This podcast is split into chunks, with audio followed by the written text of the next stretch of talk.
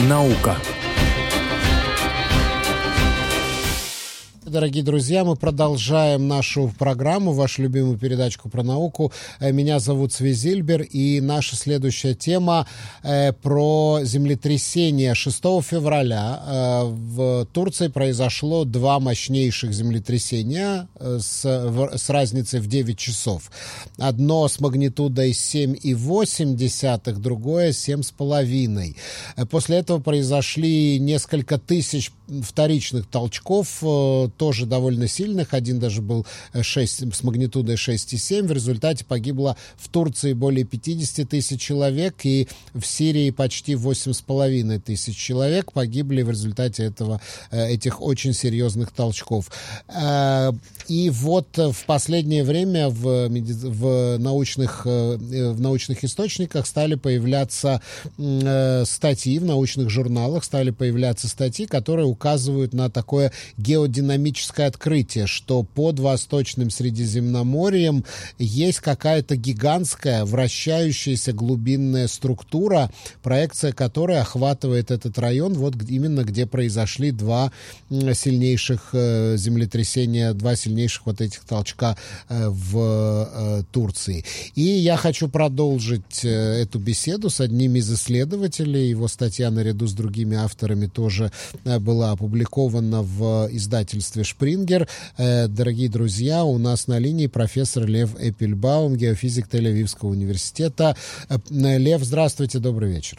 Добрый вечер. Добрый вечер. Объясните, пожалуйста, что это за гигантская вращающаяся глубинная структура? Сейчас я вам постараюсь объяснить.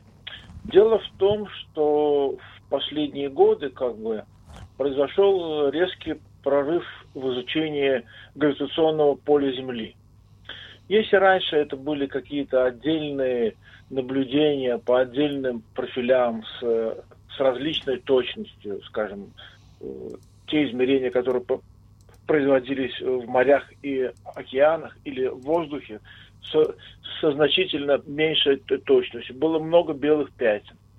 Сейчас практически вся Земля охвачена спутниковой гравитационной съемкой, сделанной с одной точностью, с одним, э, с одним и тем же гридом.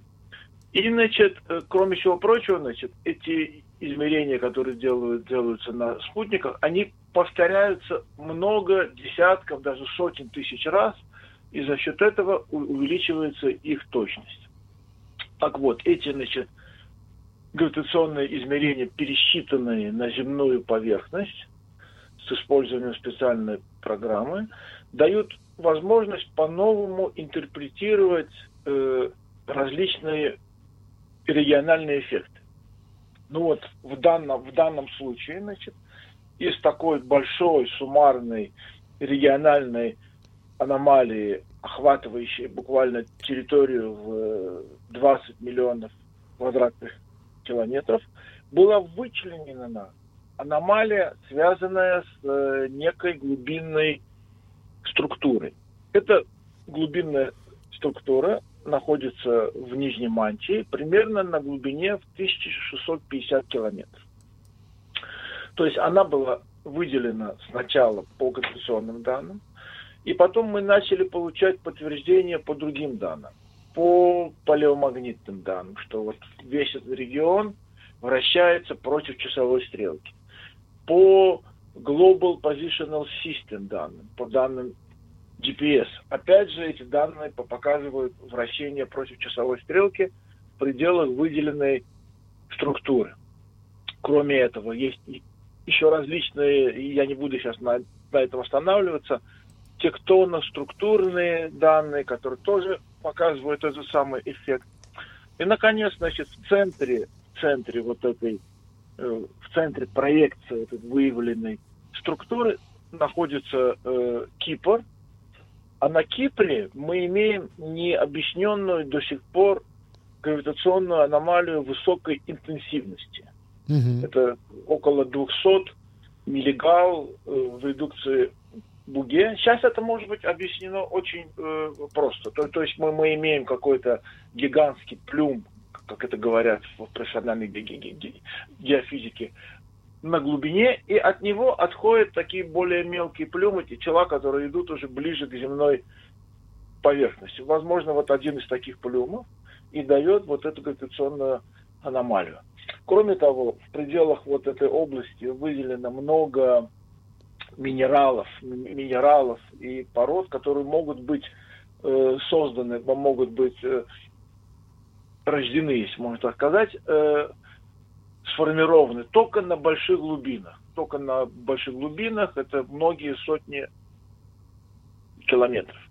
Всего, значит, было, было найдено около 12 независимых параметров. Если мы будем их рассматривать вместе, тут уже просто не остается никаких сомнений в надежности вот этого, э, в надежности выявленной структуры. Ну, еще, еще один момент. Значит, вот если исходить из теории вращения Земли, теории вращения Земли, Земля же, она не сфера, это эллипсоид. Угу. И вот у эллипсоида вращения есть две критические широты. Это плюс 35 градусов и минус 35 градусов. И вот широта плюс 35 градусов, она прямо проходит посередине э, острова Кипр, по Кипру. То есть это, будем считать, наиболее нестабильная зона. А там, где мы имеем нестабильность, там, соответственно, значит, увеличивается возможность получения вот некоторых плюмов, таких неоднородностей на, как на большой глубине, так и на сравнительно небольших глубинах. А э, вот эта самая структура, как она захватывает ли она Израиль? Как мы в Израиле? Она, да, к сожалению, она захватывает Израиль, то есть мы находимся в пределах ее. Но смотрите, значит, опять же, мы говорим об очень большой территории. Там есть какие-то участки, которые более опасны, есть которые менее опасны. Например, вот э, там, где произошло турецкое землетрясение, это находится на, на границе двух тектонических структур, которые находятся в, в выявленной проекции вот этой глубинной э, структуры. Это, значит, на э, границе мезозойского трейнового пояса и широко известного альпийско-гималайского орогенного пояса. Вот mm-hmm. буквально на границе вот этих двух структур, а из тектоники и геодинамики мы, мы знаем, что именно границы разных тектонических структур, они наиболее опасны в сейсмогенном отношении. И, значит, э, как мы думаем, вот эта катастрофа, которая произошла, это назревало давно, то есть, то есть, соответственно, вот это все двигалось, и, видимо, в какой-то период времени, значит, движение прекратилось. Из-за этого возникла нестабильность вот именно в этом месте, и произошел резкий рывок. То есть, опять же, известно уже, что в первый момент, значит, там произошел сдвиг части территории Турции по отношению к морю на 3 метра, а потом еще на несколько метров. То есть практически, значит, там значительная часть э, южной Турции сдвинулась ближе к морю. Но э, что я могу отметить, что такие толчки, такие сильные толчки, вот э, как, такие произошли там, значит, с амплитудой 7,8, 7,5, Некоторые говорят, что это было не 7,5, а 7,6, но это не важно. Всего на Земле статистически происходит около 10 землетрясений с магнитудой от э, 7 до 8. Mm-hmm. И вот два из них произошли именно вот в, одно, в одном и том же районе и почти в одно и то же время. То есть пятая часть, пятая часть энергии а они как-то, эти два толчка, они как-то воздействовали друг на друга, зависели друг от друга? Может быть, первый толчок был триггером, который вызвал второй толчок? Смотрите, этот, этот вопрос очень, очень сложный, поскольку значит, расстояние между двумя этими э, тектоническими событиями примерно около 120 километров. Mm-hmm. Я думаю, что было какое-то, конечно, взаимное влияние. Трудность там состоит в том, что эти э, тектонические подвижки очень трудны для, для расчетов. То есть, mm-hmm. когда мы пытаемся посчитать, вот, э, почему они двигаются, зачем они двигаются, там надо у, учитывать громадное количество факторов. А, Это У нас да. вот современное человечество не имеет никаких инструментов, никаких технологий, чтобы как-то это, там, не знаю, считывать какую-то информацию, опустить туда какие-то датчики или там повлиять каким-то образом на это, э, значит, на вот эту структуру, чтобы как-то ее там, не знаю, снять напряжение. У нас нет никаких технологических средств, чтобы туда добраться. Смотрите, значит, смотря о каких глубинах мы говорим. Если мы говорим о глубинах в десятки километров, где обычно и возникает очаг напряженности, то нет. Конечно, нет. Самая глубокая скважина в истории Земли была пробурена еще в советское время на Кольском полуострове. Ее глубина была примерно 12 километров 200, 200 метров. То есть это самая глубокая скважина. И, кстати, ее бурили 21 год, и обошлась она в совершенно страшные деньги. Mm-hmm. То есть и с тех пор не было попыток ни в Америке, ни в других странах пробурить нечто подобное, потому что чересчур много сил надо потратить на эту попытку. И, значит, э, вот еще, значит, что, что я хочу сказать, что, наверное, один из самых известных э, геофизиков, сейсмологов за всю историю, это советский позднее российский, позднее американский геофизик э, Владимир Кейлис Борок, он говорил, что дайте нам возможность вот, поставить датчики на тех глубинах, где происходит землетрясение, и мы получим разрешающие системы дифференциальных уравнений, которые позволят нам точно предсказать время происхождения динамического толчка. Mm-hmm. Но пока такой возможности нет. Mm-hmm. Угу. И ясно, когда появится. И вообще такой общий вопрос. Мы не продвинулись к тому, чтобы вот предсказывать подземные толчки такой силы, э, хотя бы там, не знаю, за, э, за какой-то, ну, не знаю, хотя бы за полчаса, за час? Смотрите, самое, это, значит, такой вопрос, опять же, очень тяжелый, поскольку до сих пор не было, не было создано методов, которые позволяют точно предсказывать вот, такие катастрофические землетрясения.